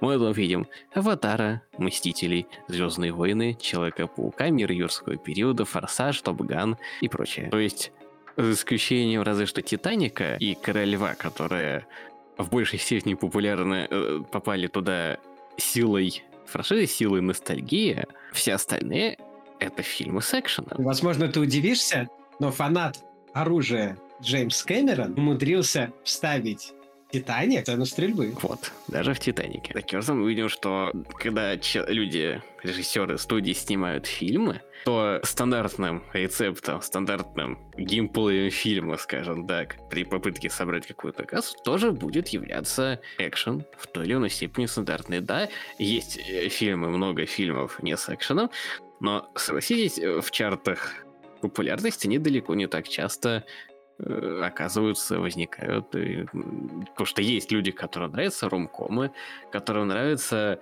драмы, которым нравятся социальные комментарии, что-то такое более специфическое с кинофестивалей.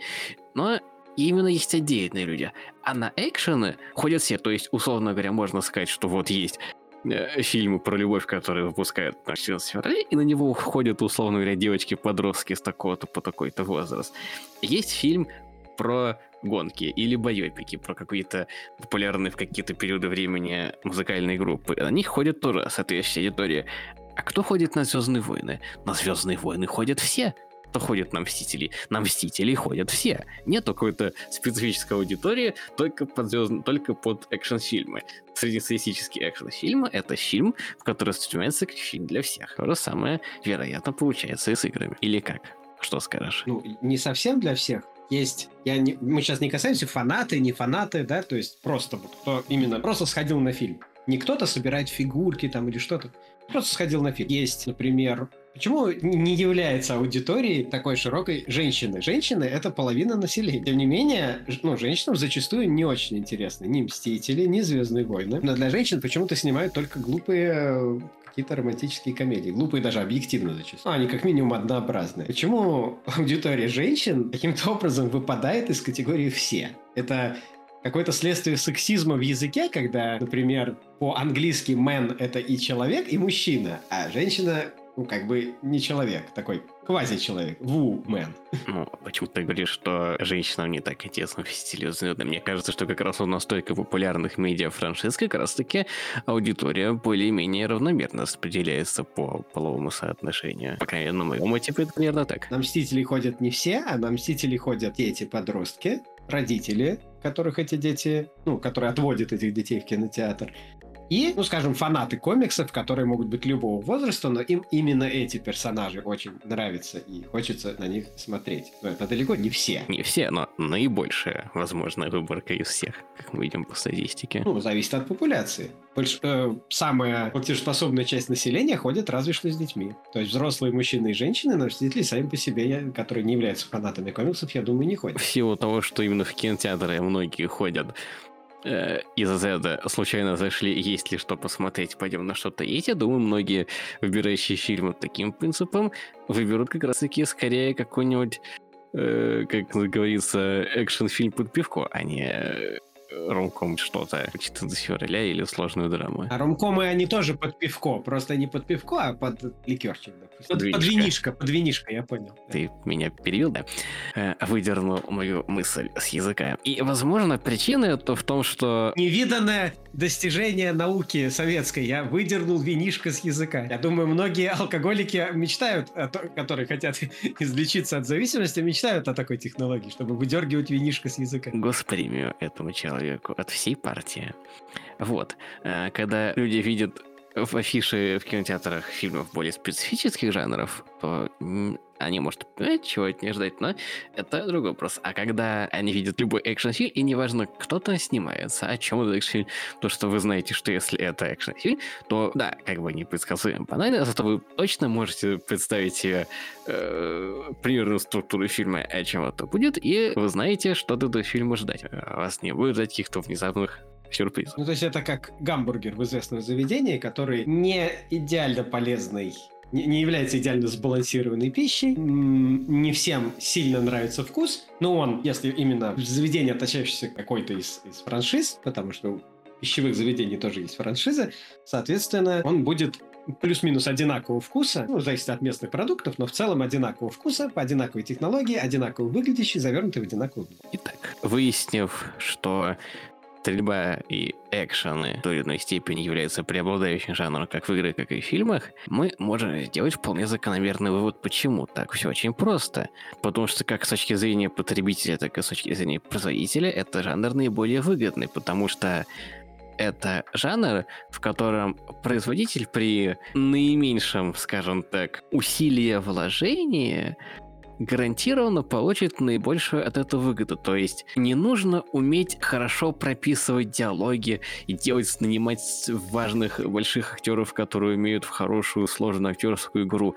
Экшены снимать несложно, а зачастую даже просто по сравнению с э, фильмами Скорсезе, например. И смотреть их проще, соответственно.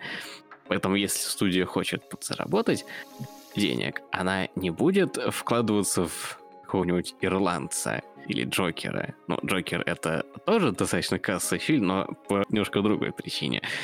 Студия, как бы, это не запланированный успех, скажем так. Планируя успех, студия наймет недорогого режиссера, который наймет недорогих актеров и снимет какой-нибудь экшен, на который все э, сходят и смотрят, смотрят, потому что экшен это понятно, это доступно, это несложно для восприятия, несложно для производства. С играми то же самое. Все студии знают, как делать экшен, все большинство игроков знают, как в это играть, поэтому зачем изобретать новые сложные, не факт, что понрав... вещи, которые не факт, что могут всем понравиться.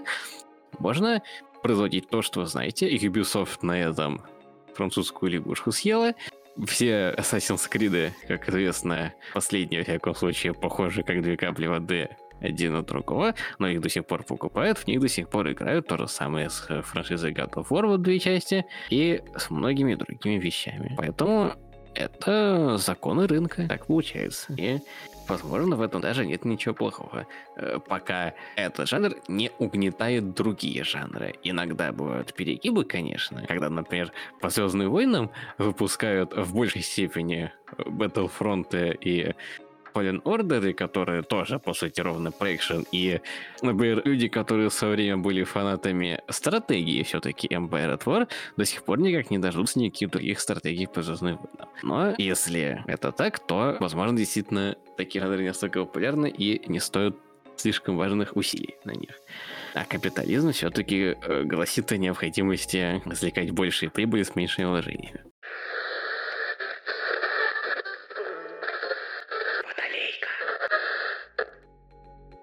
Вернемся к нашим атомным баранам с атомными сердцами.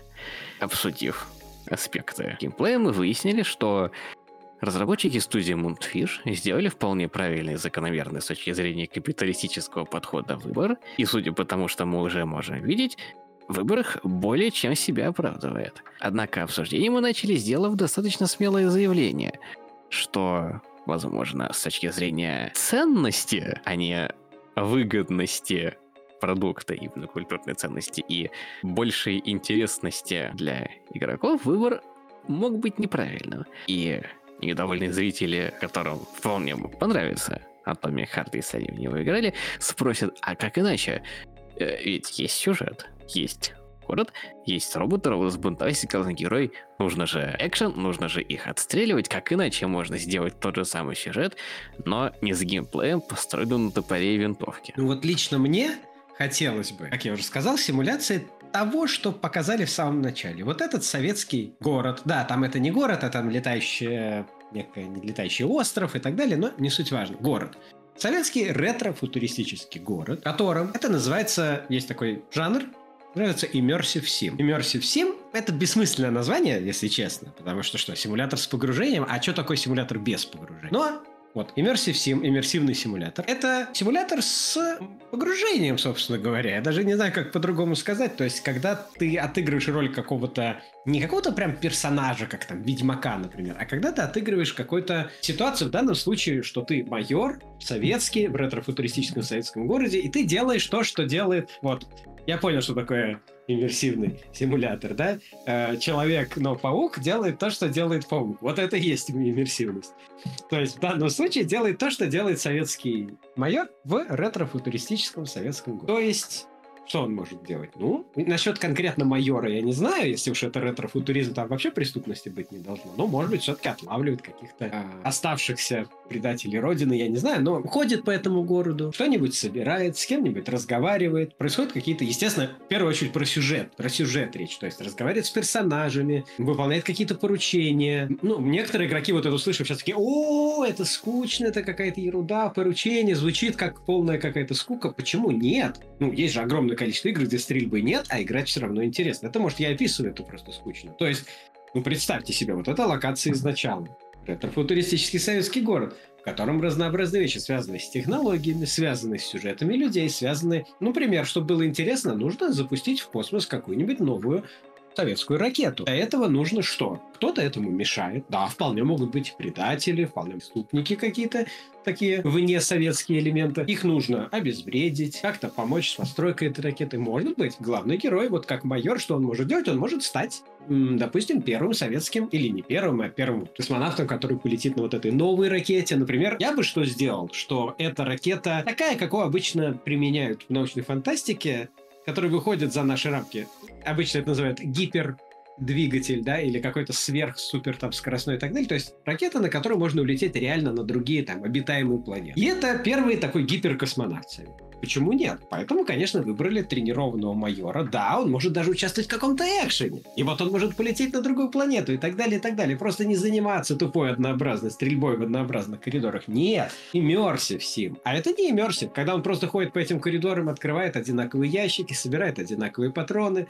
Давай будем, ну, может быть, не одинаковые, но очень похожие. Это неинтересно, это скучно. И атмосфера, я бы так сказал, атмосфера всего того, что начинается, когда начинается именно геймплей, слишком похожа на много других игр. Вот заставка радикально от них отличается. Это что-то действительно, с точки зрения культуры в целом, это не супер уникальная вещь, но согласитесь, что довольно-таки это редкий образчик вот этого советский ретрофутуризм. Где это было? У Киры Булычева? Ну, по сути, в основном. Ну, у Ивана Ефремова, да? У братьев Стругацких. Ну и тот там был все-таки не советский ретро-футуризм, там был просто некий футуризм, не опирающийся именно на советскую культуру, а здесь это именно ретро-футуризм. Э, то есть это все-таки не совсем то, что там было. Это еще более уникальное направление. Под направление, то направление. Именно я лично, именно это и хотел бы увидеть. Я бы хотел увидеть immersive sim, то есть иммерсивную игроизацию советского ретро или не ретро-футуризма, такого как у Стругацких, у Ефремова, у Булычева. В данном случае он такой более легкий, жизнерадостный в заставке как скорее у Булычева. Возможно, с полетами на другие планеты. Возможно, какие-то истории на Земле. Может быть, там под землей или где-то еще. Но именно в таком духе. Мне кажется, что когда их сюжет переходит на вот именно постапокалипсис, то он резко сдает не только в интересности, но еще и вот в жанре. Он переходит в какой-то совершенно другой жанр. Потому что постапокалипсис, ну, я не знаю, возможно, советский постапокалипсис, как называлась игра? 2D-игра про космонавта, который прилетел на планету, и там было такое советское окружение разрушенное. Great Perhaps. Великое возможно. Вот вам пример советского постапокалипсиса. Great Perhaps. Посмотрите, поиграйте. А здесь это, это не, не то, чтобы такой уж советский апокалипсис. Это такой стандартный шутер, опять же, геймплейной части игры, который не так уж сильно отличается от других подобных. Как-то дешево он выглядит, как-то несерьезно. И, откровенно говоря, не то чтобы сильно хорошо сделан. Условно говоря, Half-Life и Bioshock хотелось бы поиграть больше. Но перед тем, как я озвучу свой тейк, свой взгляд на ту же тему, альтернативную твоему, мне хотелось бы задать такой интересный вопрос. Ведь Atomic Hearts — это не единственная игра, в которой есть некоторая заставка, в которой показывают э, живой процветающий мир, который после заставки, после перехода к геймплею резко катастрофически меняется. Ты, конечно, понимаешь, о чем я говорю? Это Half-Life, тот самый оригинальный, 96 -го года. В игре Half-Life Гордон Фриман, как все прекрасно знают, приезжает на работу в лабораторию Mesa, общается с коллегами, занимается обычными делами, заставки, в которой нету еще геймплея, в которой игрок может только ходить и минимально взаимодействие с окружением. И только после того, как Гордон Фриман запускает антимасс спектрометр и происходит каскадный резонанс, тогда случается катастрофа, и тогда начинается геймплей. Хотелось бы узнать, а почему Half-Life в этом плане работает и не вызывает такого диссонанса начала и продолжения, как Atomic Heart. Для начала нужно заметить, что Half-Life да, это шутер, там нет ролевого отыгрыша, там практически нет никакой прокачки, там можно получать новые виды оружия, но прям вот прокачки нету. Там есть сюжет в плане вот именно диалогов с персонажами, NPC. NPC — это non-player character, то есть персонаж, который не является персонажем игрока. А, они там есть, с ними даже есть некие диалоги, но без вот деревьев выбора вариантов или чего-то подобного. Все довольно прямолинейно. Это шутер. И это шутер, который мы и миллионы ценителей по всему миру считают как раз хорошим шутером, уместным, даже одним из лучших. И даже прям лучшим шутером. Так вот, это шутер, но это шутер хороший. Чему чем она похожа и чем она отличается от Atomic Heart? Во-первых, ее основной жанр, ее фокус именно на том, что происходит после катастрофы. То есть до катастрофы не происходит ничего необычного. Это, ну как, да, это какая-то вот технологичная, технологическая научная м, организация, да, у них под землей какие-то постройки и все прочее, но это особо не показывает. Главный герой просто едет в вагоне, ну, показывается, что там есть всякое разнообразное оборудование, становится интересно, и да, действительно, потом все это разрушается, потом появляются инопланетяне. И, по сути, жанр именно первой игры, я бы его характеризовал, что это интерактивная версия таких фильмов, ну, наверное, фильмов ужасов, когда в замкнутом помещении герои э, бегают или сражаются, пытаются справиться с какими-то страшными монстрами, инопланетянами или кем-то еще. Очень часто эти герои ученые, которые что-то там натворили. Вот ровно это происходит в этой игре. Во втором Half-Life происходит там, развитие сюжета, там же немного иначе. Но в первом это вот так. И это очень хорошая, это настолько хорошая интерактивная версия подобного жанра, то она создала уже свой собственный как бы поджанр, поджанр и, и вышла за рамки вот того просто ужастика. Именно за счет того, кстати, это, мне кажется, хороший пример. Кто дает интерактивность. Потому что согласись, что именно за счет интерактивности Half-Life просто очень широко выходит за рамки этого жанра. Да, абсолютно верно. Вот, ты совсем иначе ощущаешь этот опыт. Когда ты на своей шкуре ощущаешь опыт вот этого ученого, который справляется с вышедшим из-под контроля экспериментом, это ощущается настолько глубже и интереснее, чем просто смотреть на фильм, где какие-то персонажи там бегают от каких-то ну, на то время это были там люди в резиновых костюмах, настолько глубже и интереснее, возможно, даже именно это и хотели показать режиссеры таких фильмов, но тогда еще не могли. А в игре ты это чувствуешь сам именно как это правильно должно быть. Так вот, то, что там показали сначала, ну, лаборатории, ну, ученые, ну, вот главный герой, он доктор наук, э, происходит эксперимент, эксперимент идет не так, как надо. И дальше начинается геймплей. Если честно, я начну с того, что я бы на самом деле хотел, чтобы мне дали в Half-Life, может быть, какое-то дополнение или что-то подобное, где я мог бы но это уже, опять же, мои личные какие-то вкусы, где я мог бы поиграть подольше за ту часть Black Mizы, которая была до эксперимента. Тебе бы не хотелось? Ну, в какой-то степени эта потребность компенсирует франшиза Portal. Ну, в какой-то степени. Но там все-таки другая корпорация, Aperture Science. Но да, в какой-то степени Portal показывает, как это могло бы быть. Ну вот тебе бы, кстати, не хотелось бы? Вот интересно. Я не знаю, сделал ли кто-то такой DLC? По-моему, нет. Сделать некий, может быть, пазл или что-то подобное наподобие Portal, но не в Aperture Science, а в Black Mesa. Ну, я помню, что в Half-Life, именно в первых Half-Life во всех есть тренировочный курс, где голограмма тренера инструктирует Гордона Фримана или Барни, как правильно уворачиваться от препятствий. Ну, по сути, туториал, но сюжетно обоснованный туториал. И вот он мне, кстати, представляет, как это могло бы быть. Ну вот, соответственно, Первое, что я говорю, что я бы на самом деле хотел, чтобы там тоже было... Но я не, при этом не говорю, что нужно всю игру заменить на только это, но этого могло бы быть побольше. По крайней мере, в каком-то дополнении. А во-вторых, жанр диктует игре то, что изначально должно быть разрушено. Изначально это именно то, что происходит после этой катастрофы. Потому что до катастрофы нет ничего необычного. Да, корпорация необычная. Но Гордон Фриман просто ученый, там, талантливый доктор наук, который там просто работает.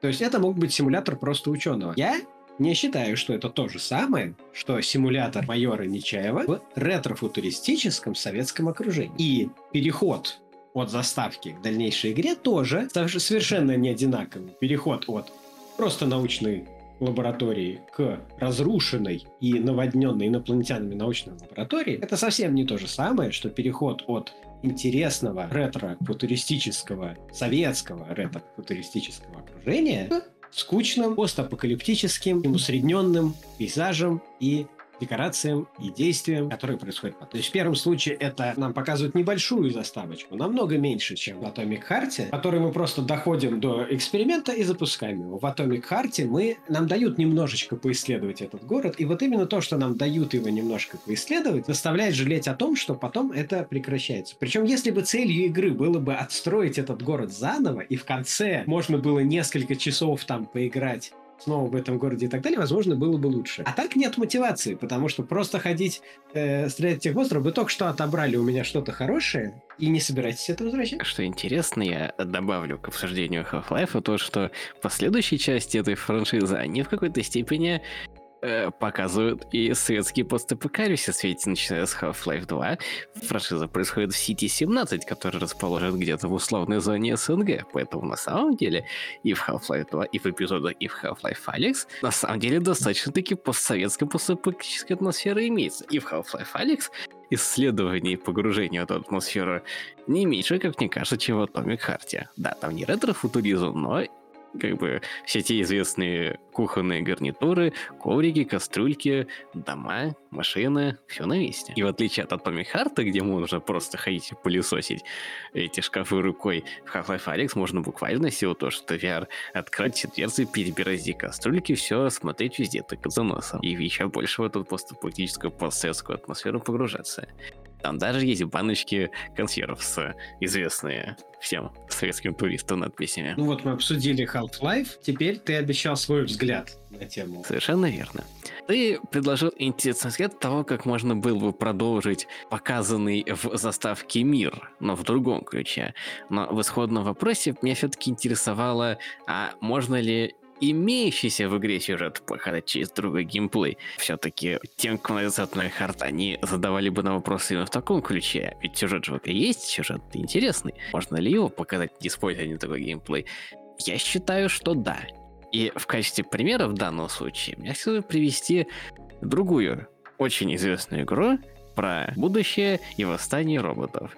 Тоже уже упоминавшийся в этом подкасте Detroit Become Human. Важное отличие одного и другого, то что Detroit Become Human восстание роботов не происходит катастрофически. Да, понятно, что они там наделены разумом, интеллектом и сюжетной привязанностью будущие игровыми персонажами. Но тем не менее, даже если бы в Детройте нельзя было бы играть за Маркуса, и вся игра происходила бы для игрока только от лица Кэры или вообще только от лица Хэнка, например, вот можете представить не майор Нечаев, а лейтенант Хэнк Андерсон живет в мире будущего, Детройта будущего, и вдруг андроиды начинают сходить с ума, убивать своих хозяев, бунтовать, совершать э, налеты на магазины и прочее, прочее. И вам, как лейтенанту, нужно, продолжая существовать в этом мире, расследовать, что к нему в Atomic Харте могло быть что-то похожее. Причем никто не запрещает отбирать даже стрельбу. В конце концов, лейтенантам-майорам полиции спецслужбы тем более положено иметь при себе огнестрельное оружие, просто не обязательно делать это. Ключевой частью геймплея представьте себе игру, где вам был бы предоставлен целый советский пост, э, пост э, ретро-футуристический город, и вам нужно было бы, как в условно киберпанке, патрулировать этот город, отвечать на вызовы, как в Человеке-пауке, например, и развивался бы сюжет с тем, что роботы все больше и больше сходили бы с ума, и, может быть, даже случались какие-то крупные перестрелки, и нужно было бы расследовать, почему, опять же, все еще расследовать. При этом э, больше увлекаясь в расследование, а не просто слушая диалоги расследования.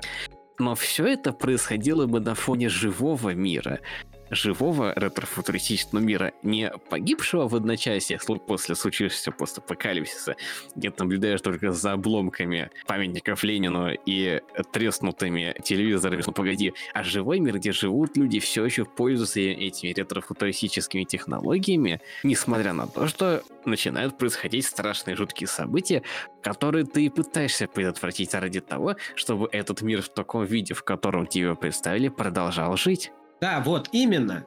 Согласен. То есть сам вот этот переход жанра, он портит изначальный сеттинг, изначальный заданный жанр, заданное время и так далее. Портит, деградирует. Вы не показываете того, что действительно могло бы быть, даже если показывать, если так уж нужно по сюжету показывать вот этих взбесившихся роботов и все прочее, хотя, откровенно говоря, это очень банально. Намного банальнее, чем то, с чего все начиналось. В этой игре вообще очень много контрастов. То есть, во-первых, так как получилось, ты смотришь, и у тебя просто создается впечатление, что сначала придумали там мир, все прочее, все хорошо, интересно, а потом просто ну, не смогли придумать геймплей. Я уверен, что авторы могли бы придумать правильный, хороший геймплей, но они просто взяли стандартный шаблон, и чтобы его оправдать, я не говорю, что так было на самом деле, но возникает такое ощущение, что только ради оправдания такого геймплея они до- добавили вот этот весь апокалипсис с роботами просто для того, чтобы был повод, зачем вообще в советском ретро-футуризме нужно каждые 3 секунды в кого-нибудь стрелять. И это не единственный контраст в этой игре, потому что еще мы заметили контраст персонажей. Контраст персонажей и сеттинга. Потому что, опять же, яркий, светлый, добрый, советский ретро-футуризм и главный герой, собственно, тот самый майор Нечаев. Он выглядит и говорит совсем не так, как надо. Он говорит как современный парень, не сильно интеллектуальный, совершенно не советский, он матерится, что уже совершенно неуместно смотрится. Он задает странные вопросы, он принципе, ведет себя и показывает себя совсем не так, как должен был бы показывать себя персонаж из этого сеттинга, тем более центральный персонаж. И понятно, что на этом можно сказать, ну так ведь главный герой — это отражение игрока. То есть игрок должен чувствовать погружение в игру за счет того, что он должен чувствовать себя внутри игры. И тем самым нужно вставить кого-то похожего потенциально на игрока. То есть главный герой, получается, это отражение того, что авторы думают о среднестатистическом потенциальном игроке. Что он вот такой, как майор Нечаев. Но мне кажется, это абсолютно неправильно в данной ситуации, потому что смотрится это очень контрастно и очень нелепо. Что ты об этом думаешь? Я полностью согласен.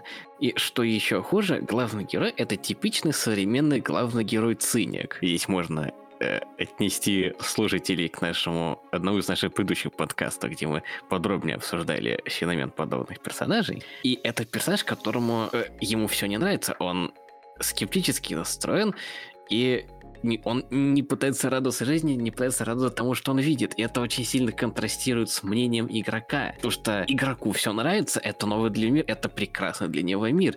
Игрок хочет сюда погрузиться, он тут еще ни разу не был.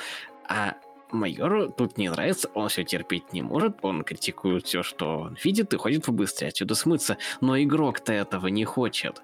И получается, что игра пытается совместить игрока с той ролевой моделью, не давая ему выбора, которая этому самому игроку по умолчанию будет противоречить. Это очень неправильно. Можно понять в какой-то степени, возможно, ход мыслей разработчиков, то есть, типа, у нас тут Советский Союз, значит, Советский Союз это плохо, как у нас реально, значит, надо его ненавидеть, думать, что все, что делает Советский Союз, это плохо. Но нет, вы же показываете идеализированную, хорошую версию Советского Союза. Даже если Внимание, спойлеры в финале действительно окажется, что Советский Союз даже при таком идеализированном варианте ретро-будущего оказался, естественно, злым и плохим, как и все политические, партийные деятели, ученые и прочее, все это было частью большого слоящего плана, который случайно пошел не так. И главный герой, конечно же, был прав, его цинизм оправдался и так далее. Но ведь это совершенно не то, чего хотел игрок, впервые попав в этот мир. Это тот случай, когда игрок не хотел, чтобы так оказалось.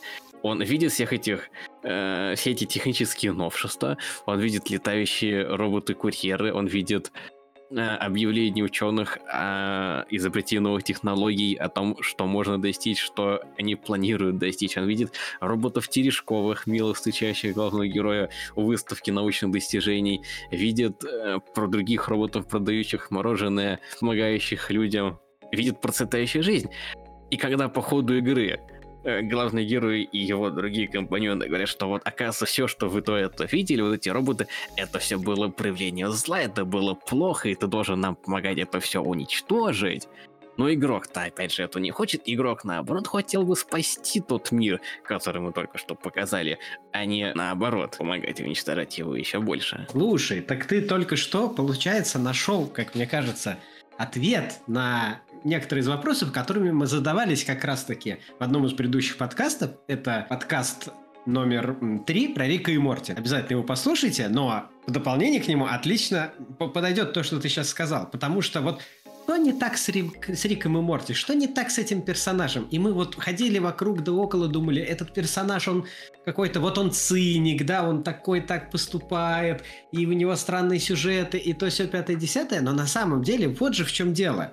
Научно это как бы мультсериал про научную фантастику. Научная фантастика это что? Это ведь удивительные, мы сейчас не берем антиутопии, там, да, и просто вот научная фантастика в целом. Это удивительные, невероятные миры будущего с новыми технологиями, с другими взглядами на жизнь, вообще с инопланетянами и их совершенно отдельными и необычными, я не знаю, жизнями и способами жить. Это то, что интересно. Это научная фантастика, это жанр про интерес к новому и необычному. Про вот такую романтическую тягу, как у мореплавателей, к открытию новых миров. Правильно?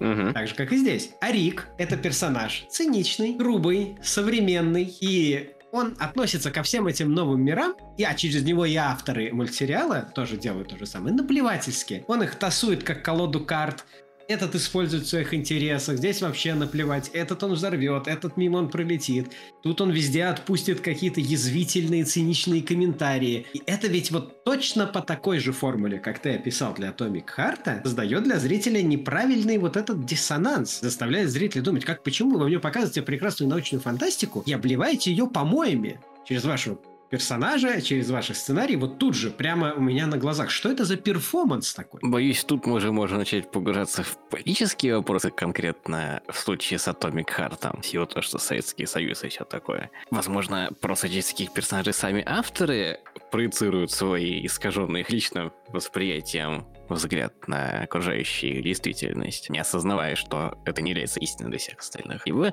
подстраиваются под некоторое гласное меньшинство.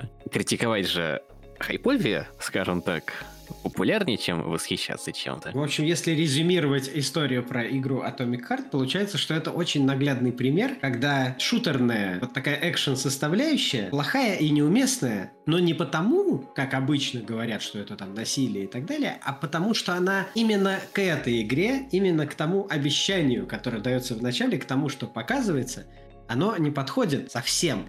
И не просто не подходит, а тем самым портит это и просто катастрофически разрушает то, что происходит по сюжету игры, тоже происходит с самой игрой. Она разрушается и превращается в какой-то неприятное место, неприятное времяпрепровождение, к тому же еще и не слишком хорошо сделанное. То есть нам действительно не хватает хороших... Опять же, это не значит, что совсем без насилия, не значит, что совсем без геймплея или что-то в таком духе, но хороших, интересных, возможно, как я предположил, им- иммерсивных симуляторов про подобное, про подобный сеттинг, про подобный жанр, в частности, советский ретрофутуризм. И делать из этого, при том, что они смогли это показать, смогли вовлечь туда игрока, смогли сделать отличную, широкую международную рекламную кампанию, и потом просто все слить в этот интересный, скучный и совершенно неуместный геймплей очень обидно. Особенно удивительно, что им удалось заинтересовать игрой показывающий идеализированную хорошую версию Советского Союза западных игроков, которые, ну, по умолчанию считают, что Советский Союз нечто плохое, отрицательное, и заинтересовав тех, кто, по идее, не мог этим заинтересоваться, они, наоборот, возвращают к обратному. Вот чего только что смогли выйти. Удивительный парадокс. Будем надеяться, что на волне успеха игры Atomic Heart другие создатели игр, как это часто бывает с фильмами и с другими играми, создадут другие игры в этом сеттинге более правильным подходом. И не только игры. Как минимум, уже известно, что грядет в определенном скором или не очень времени новая экранизация гостей из будущего. Да, современный российский фильм да, от Федора Бутурчика. Но будем надеяться, что как Atomic Heart, если будет хорошо воплощено, это даст некий толчок вот э, к новому ренессансу, скажем так, подобного, э, подобного жанра, подобной атмосферы. На этом этот выпуск подкаста «Водолейка» подходит к концу. Мы обязательно еще не раз и не два вернемся к компьютерным играм, потому что это самое современное искусство, крайне широкое, имеющее множество разных ответвлений и вариантов. Мы сегодня коснулись только очень маленькой специфической ее части. Мы поговорим про пазловые механики, мы про поговорим про необычные экспериментальные игры, про необычные сюжеты, встречающиеся в играх, и про многое-многое другое в будущем. Поэтому оставайтесь с подкастом «Водолейка», подписывайтесь, и все-таки, хоть мы и обсудили множество проблем современного мира, связанного с капитализмом в том числе, который приводит к стандартизации и упрощению жанров, геймплеев и сюжетов в играх и фильмах, все-таки хотелось бы закончить на положительной ноте. И в качестве положительной ноте, как мне кажется, отлично подойдет тот факт, что несмотря на то, что самыми кассовыми фильмами являются «Аватар» и «Мстители», Самыми кассовыми играми являются Tetris и Майнкрафт.